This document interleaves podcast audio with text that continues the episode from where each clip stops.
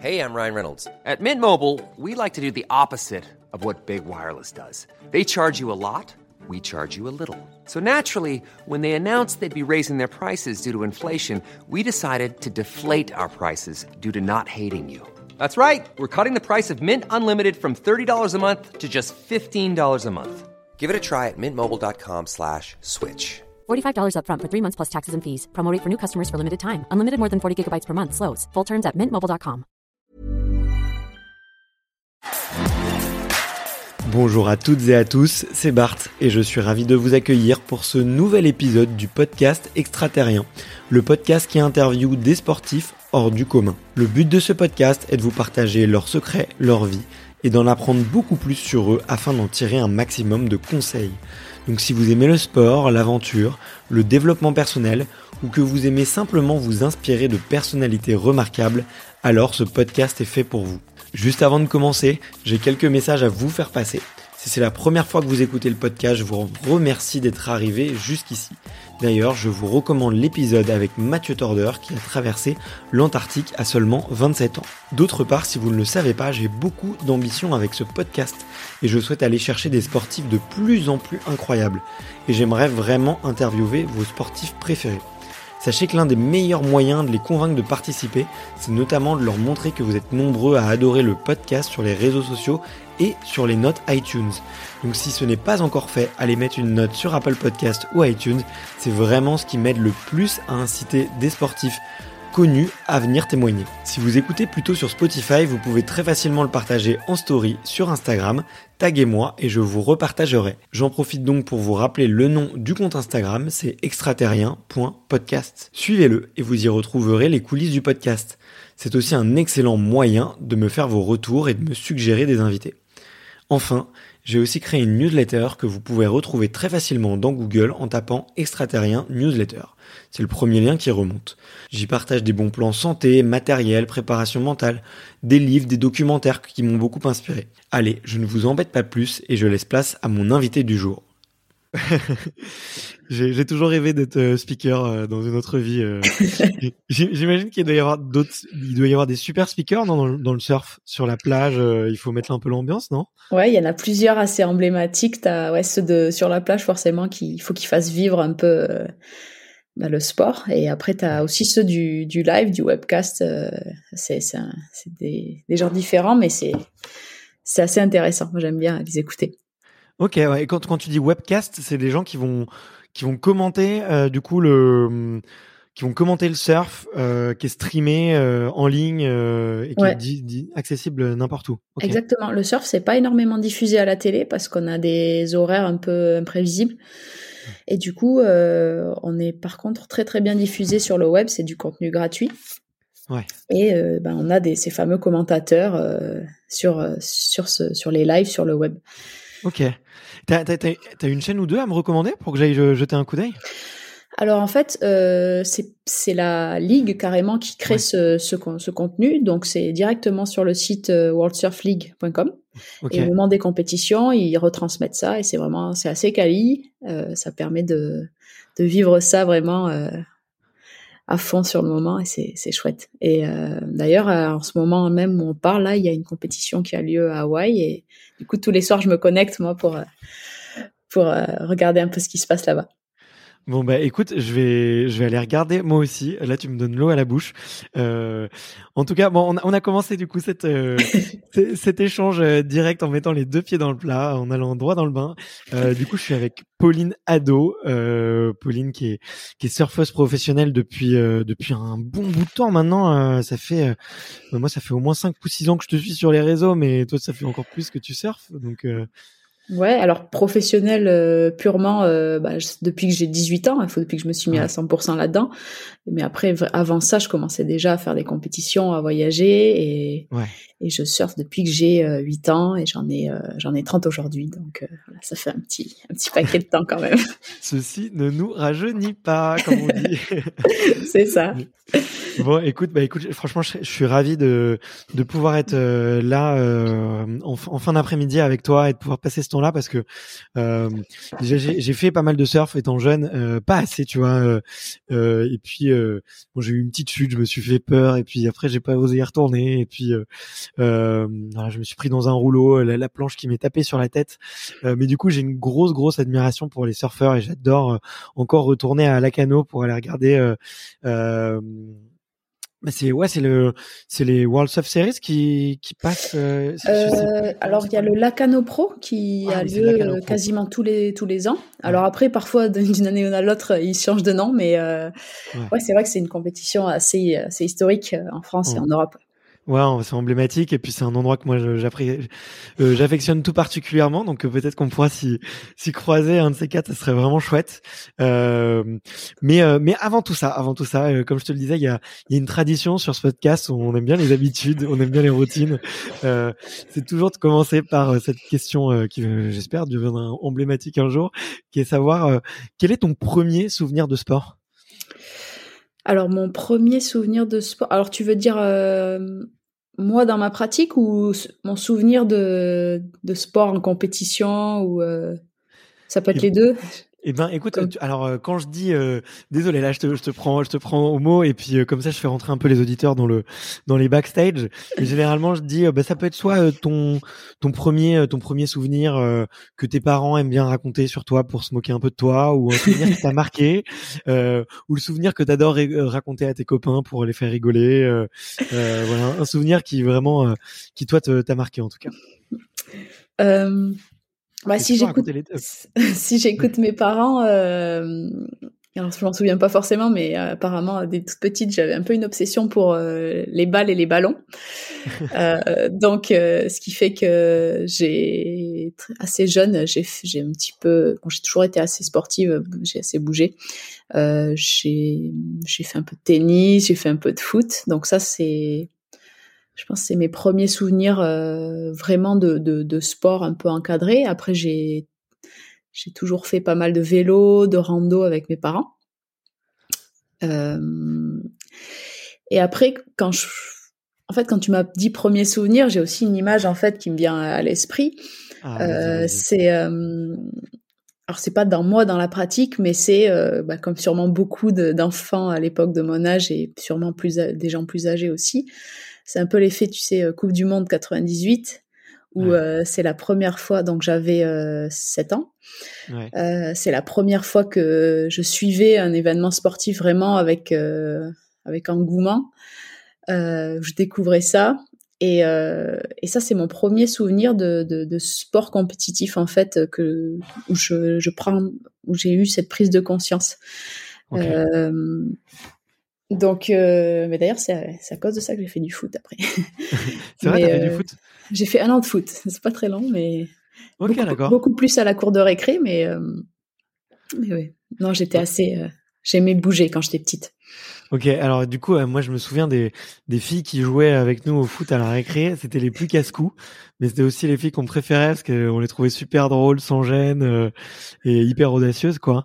Euh, T'étais un petit peu ce, ce genre de fille? Euh, alors, sans gêne, audacieuse, je sais pas. J'ai, en tout cas, en fait, euh, en ce qui concernait le sport, en tout cas, je me sentais pas. Euh, je me, alors entre guillemets, je me sentais capable de tout. Tu vois, je, voilà, j'étais euh, bah, plutôt à droite. J'aimais toucher à tout, et, euh, et donc voilà, moi à la récré, c'était euh, foot avec les garçons. Bah, au Pays Basque, chez moi, quasiment dans toutes les écoles, tu as des petits frontons, donc c'était pelote basque euh, main nue euh, avec des balles de tennis euh, voilà. C'était ça c'est tout vraiment je tout mon temps libre en fait c'était c'était beaucoup de sport. Ok d'accord ouais. Et et à l'école ça se passait comment?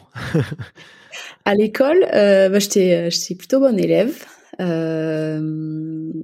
et bah d'ailleurs ça m'a ça m'a plutôt servi parce que avec mon sport, avec le surf, j'ai été vite amenée à, pas mal voyager.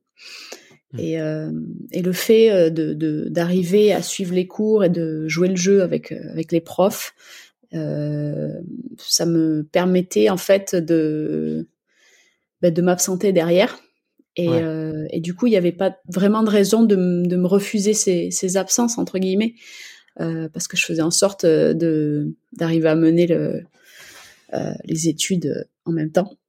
Ok. Euh, mais c'est vrai que j'aimais voilà, j'aimais bien. Euh, en fait, j'étais un peu compétitive, compétitrice dans tout, quoi. Donc, euh, que ce soit euh, euh pour une partie, une, une, une partie de foot, euh, un, un, match de ping-pong à l'école, voilà, j'avais cet esprit un peu de, de, compétition. Ok. Alors plutôt. Plutôt mauvaise perdante du coup ou plutôt ou plutôt bonne gagnante? euh, ah, j'aimais pas trop perdre. Hein. J'aime toujours pas ça. J'aime toujours pas ça. Euh... Mais euh... bah, au début, euh... plutôt. Euh, alors, en fait, ça dépend comment tu prends mauvaise mauvaise perdante. Évidemment, je j'étais pas très contente de perdre. Après, j'étais pas euh, de mauvaise foi, on va dire, je pense. Ouais. Euh, mais c'est vrai que quand on est on est jeune, c'est la défaite, c'est quelque chose de, de pas facile à à comment dire à appréhender ouais. et euh, ça a évolué au fil de ma carrière. C'est quelque chose qui a changé. Donc maintenant, je dirais que je, le gère différemment et, mieux. ok, ok, ça roule. Et, euh, et du coup, comment comment ça se fait que tu te tu te retrouves, tu vois, dans dans les sports nautiques et même dans dans le surf, euh, tu vois, c'est pas c'est pas hyper naturel pour un pour un papa ou pour une maman de se dire euh, tiens euh, je vais mettre euh, mon enfant au surf et regarder il peut y avoir tu vois un peu moi je me mets un peu à la place d'un d'un papa un peu anxieux il peut y avoir un peu le côté bon il peut se noyer l'enfant ouais. peut se noyer il peut il peut lui arriver un truc il y a des, des chutes les vagues peuvent l'océan c'est un, un élément qui peut se retourner ouais. aussi contre contre l'être humain ouais comment est-ce que toi comment est-ce que toi t'es arrivé dedans? Alors bah, c'est vrai que moi, euh, alors déjà, je viens pas d'une famille de, de, surfeurs. Mes parents, ils connaissaient vraiment rien au surf. Euh, mais j'ai grandi au, au, bord, en bord de mer. Enfin, donc euh, j'en avais quand même cette euh, ces habitudes de vie. On allait beaucoup à la plage, euh, du moins l'été. Et, euh, et, moi, étant quand même assez assez hyperactive et traînant toujours avec mon groupe de copains, on, est, on était on jouait beaucoup dans les vagues avec des bodyboards, à prendre des vagues et et donc, au bout d'un moment, on a un peu tous demandé à, à faire du surf.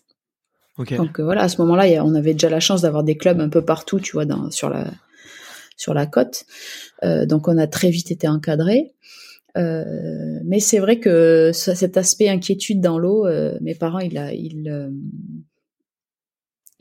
parce que je me souviens euh, au début, donc j'allais à mes à mes cours de surf encadrés dans mon club. J'ai adoré, hein, ça se passait super bien. Mais par contre, euh, mes parents, ils voulaient pas que j'aille surfer toute seule euh, euh après, euh, enfin, sur d'autres d'autres journées et d'autres d'autres moments de temps libre. mais bon, c'était au fur et à mesure, j'ai progressé, puis j'ai été de plus en plus à l'aise, et puis au bout d'un moment, ils, m'ont fait, enfin, ils se sont sentis en confiance aussi par rapport à ça. Ok, d'accord, ouais. Euh, hyper intéressant, hyper intéressant. Et, le, euh, tu mentionnais euh, le fait que avais, tu avais été vite amené à voyager, qu'il a fallu que tu gagnes un peu la confiance, euh, j'imagine, de tes parents et de tes professeurs mmh. pour avoir des bonnes notes et qu'on te laisse un petit peu voyager et louper quelques cours.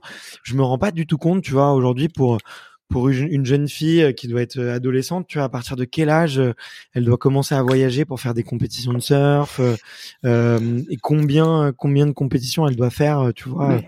euh, grosso modo dans une année, tu vois, sur le parcours classique, qu'est-ce que qu'est-ce que ça représente aujourd'hui? Ou même à l'époque hein, plutôt, mais ouais, alors moi je peux que parler de de mon expérience finalement, même si là, enfin maintenant les jeunes, voilà, ils sont amenés de plus en plus à se déplacer pour pouvoir progresser. Moi, j'ai ouais. commencé à, à, à, voyager pour les compétitions vers euh, 11-12 ans, je pense. Alors ouais. au début, c'était euh, des petites compétitions l'été euh, en Europe, euh, peut-être en Espagne, euh, au Portugal. et puis assez rapidement, ça a été pas que l'été, donc plutôt sur le temps scolaire, sur l'année scolaire, et puis sur des destinations plus lointaines.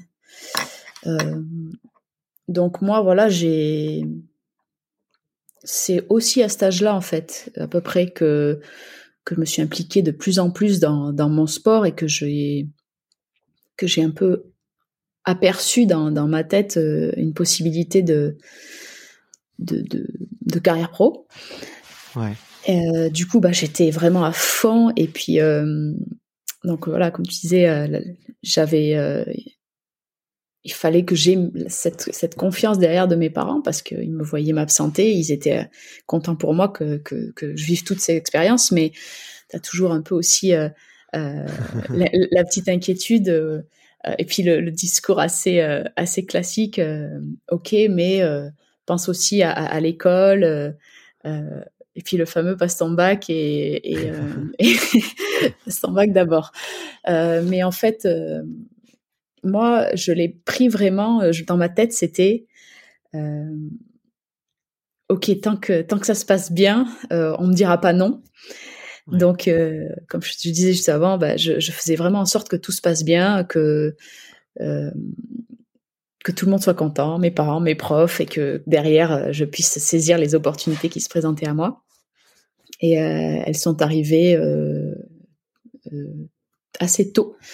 J'ai eu la chance de vivre des choses jeunes et, et c'était c'était super. C'était des expériences de fou pour pour la gamine que j'étais à ce moment-là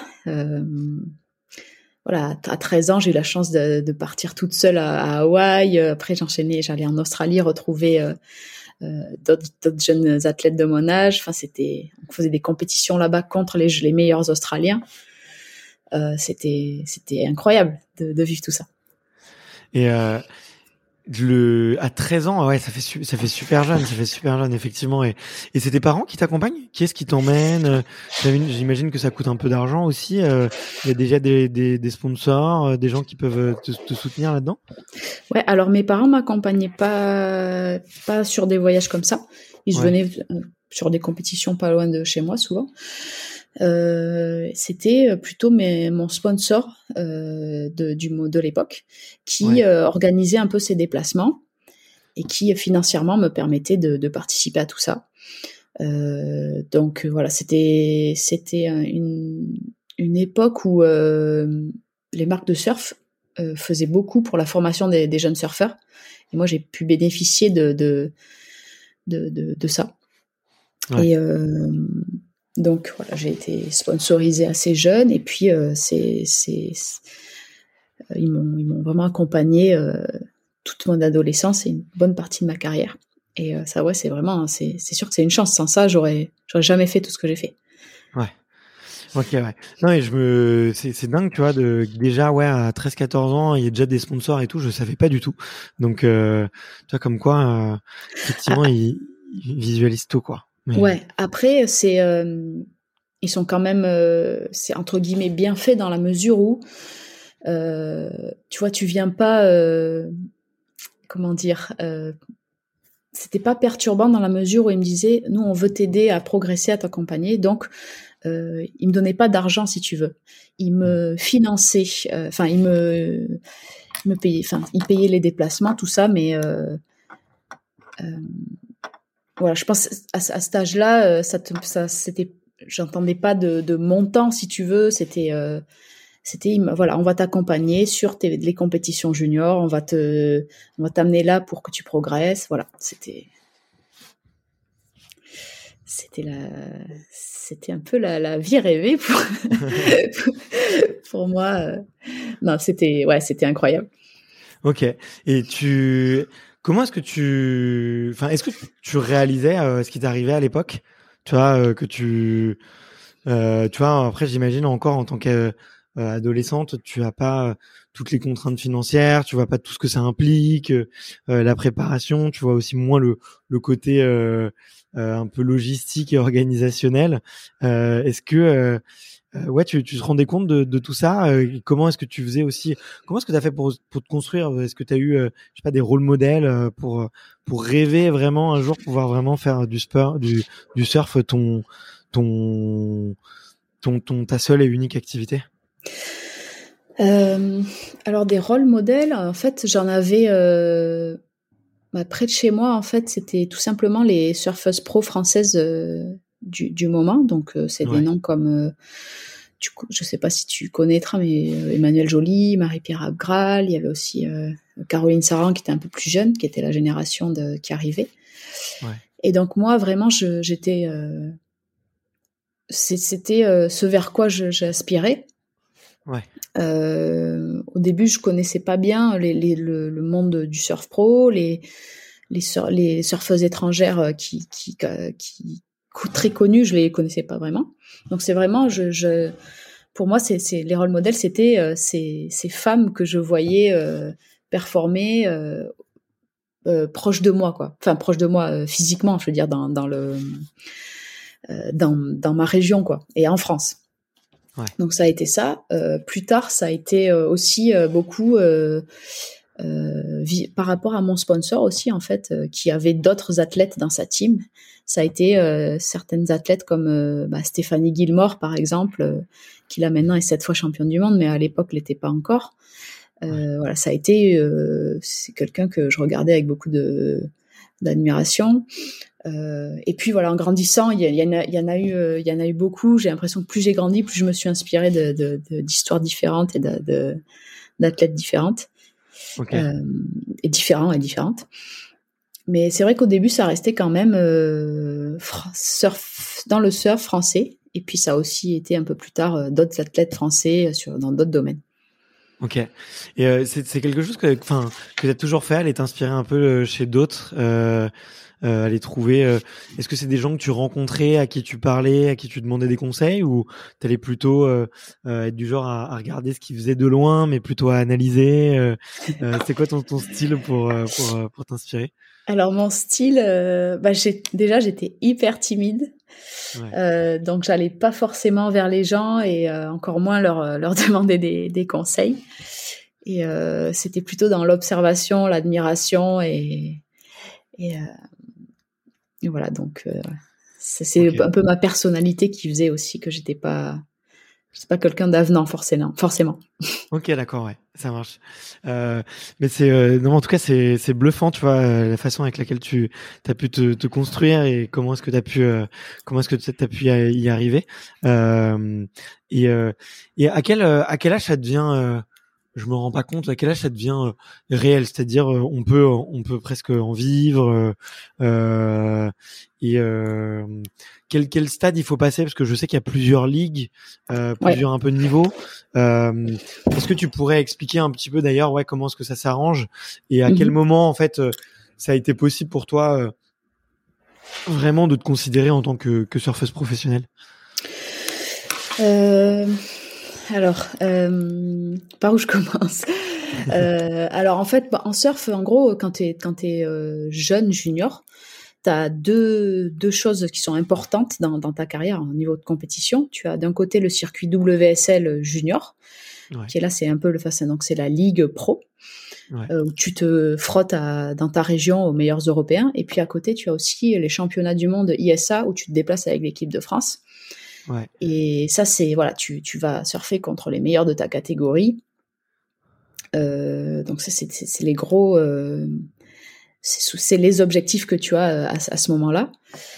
Euh, et puis quand tu euh, passes dans la catégorie euh, open, donc adulte, euh, tu as toujours ce, cette ce circuit pro qui, qui devient hyper, qui, qui devient euh, encore plus important même parce que tu vas essayer d'aller te, te, qualifier pour euh, pour pour l'élite de ton sport euh, et tu as aussi maintenant et c'est encore plus important parce que on est au jeu toujours ces championnats du monde avec l'équipe de France et, et, et, aussi les Jeux olympiques. Ouais. et donc moi dans, dans ma construction donc j'ai évidemment fait tout ce ces circuits juniors Ouais. Et c'est sûr que si euh, j'avais en fait, j'ai eu des bons résultats au niveau junior, ce qui m'a permis, euh, euh, ben encore une fois, d'avoir la confiance de certains partenaires, la confiance aussi de ben de mon entourage familial qui, qui m'a dit. Moi, de toute façon, je voulais foncer et faire ça à, à l'âge de 18 ans après mon bac, mais qui voilà, qui a été aussi rassuré de, de voir que ça se passait bien. Et, euh, et, en gros, je me suis lancée, j'avais le soutien de, de sponsors. Euh, sans quoi, sans qui c'est assez voilà compliqué de, de financer ces, les compétitions. Et, euh, et voilà, et là, et c'était, ça, ça, a commencé comme ça, en tout cas pour ce qui est de ma carrière pro. Et, euh, voilà. et ce qu'il faut savoir aussi, c'est que dans toutes les, ces compétitions euh, de la ligue dont je parlais, euh, on les finance, il faut trouver euh, un financement soi-même. quoi. On n'est pas euh, financé par la fédération ou, ou, nos clubs. En fait, c'est il faut arriver à, à financer ces déplacements. Ok. Ok, ok. Ok, ok. Et, euh, et toi, t'as réussi comment? Ben moi, alors comme, euh, vu que j'avais des, des, des, résultats juniors assez encourageants, euh, j'avais la chance d'avoir un partenaire qui m'a qui m'a suivi à ce moment-là. Et euh, et du coup, euh, ça, à ce moment-là, ça n'avait pas été euh, euh, un obstacle en fait à, ma carrière. Mais ça peut l'être évidemment, c'est ça peut l'être pour pour un jeune qui veut se lancer et, même quand on même quand on est déjà chez les juniors. Ouais.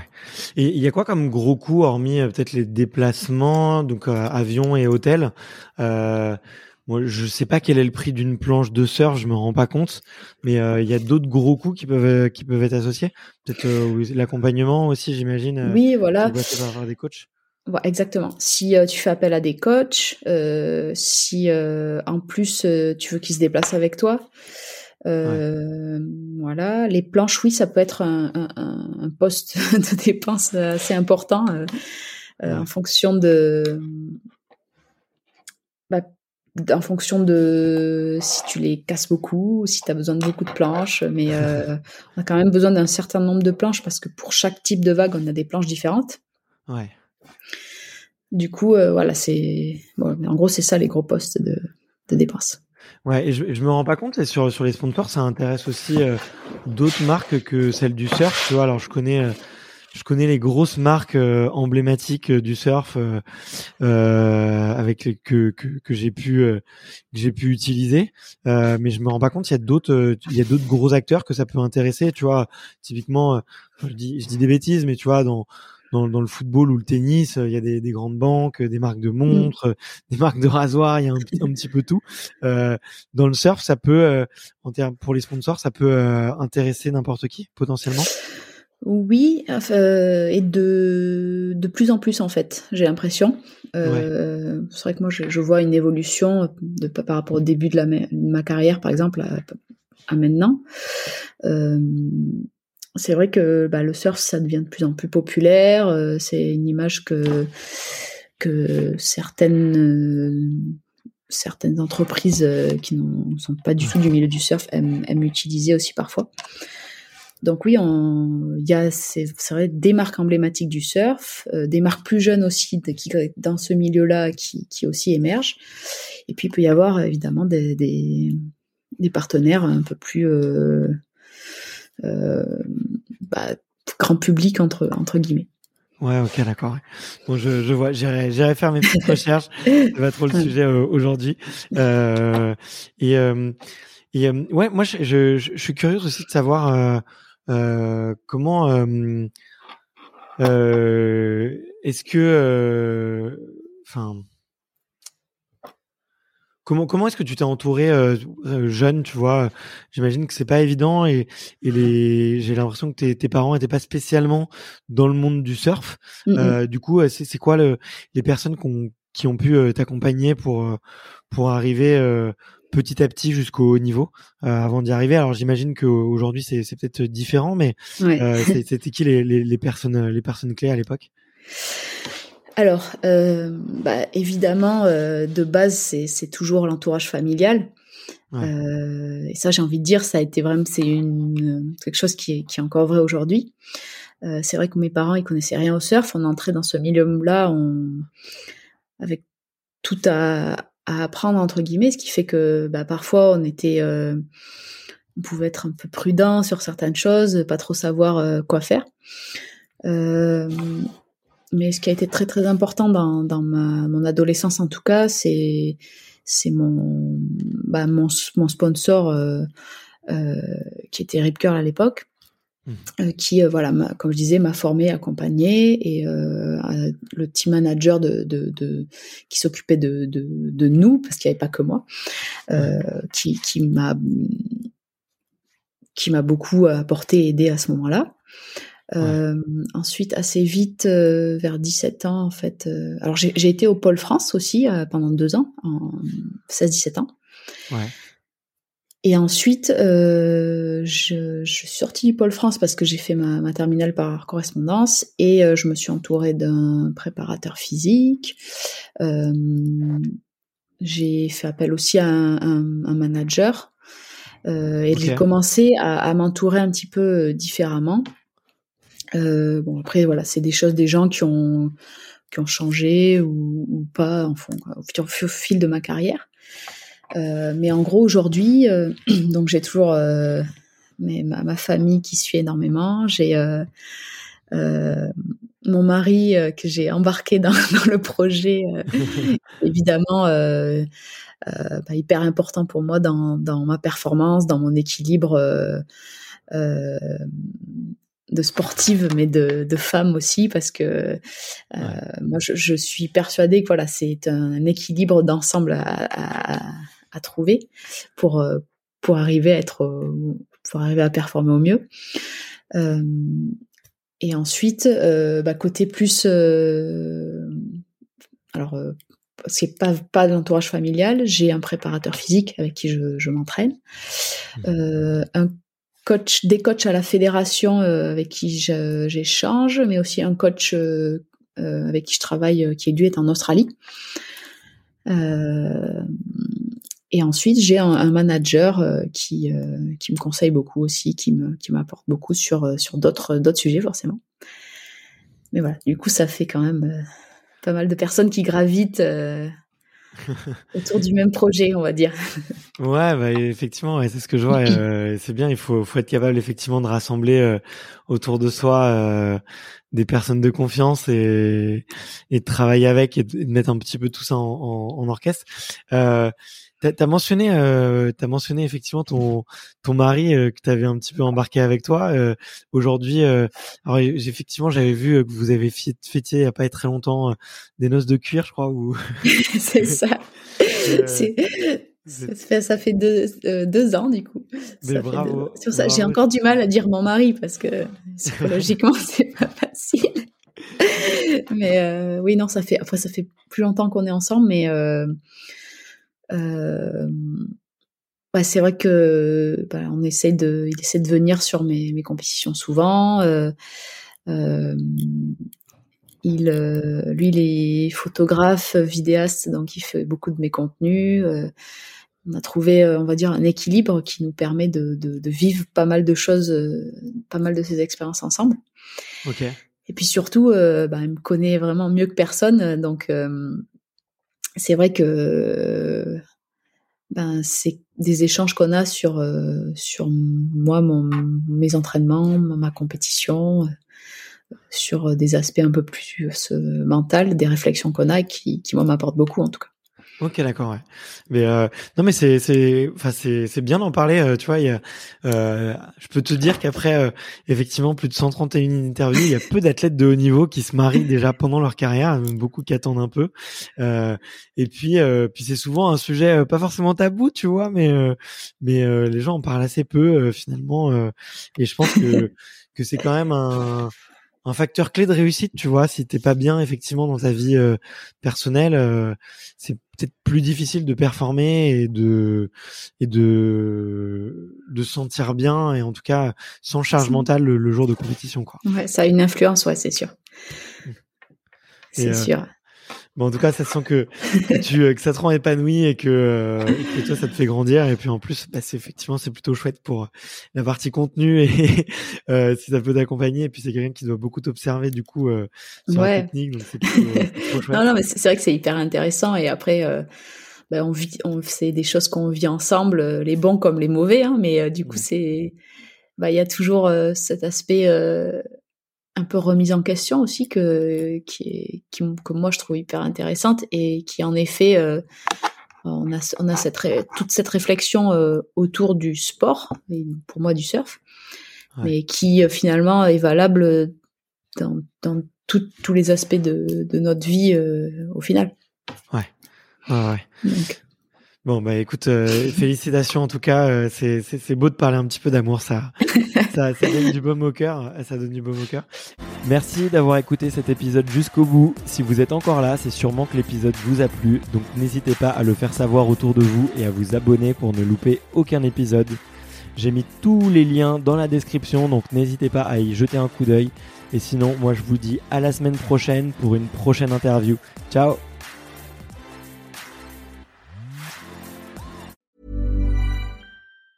Planning for your next trip? Elevate your travel style with Quince. Quince has all the jet setting essentials you'll want for your next getaway, like European linen, premium luggage options, buttery soft Italian leather bags, and so much more. And it's all priced at 50 to 80% less than similar brands. Plus, Quince only works with factories that use safe and ethical manufacturing practices. Pack your bags with high-quality essentials you'll be wearing for vacations to come with Quince. Go to quince.com slash trip for free shipping and 365-day returns.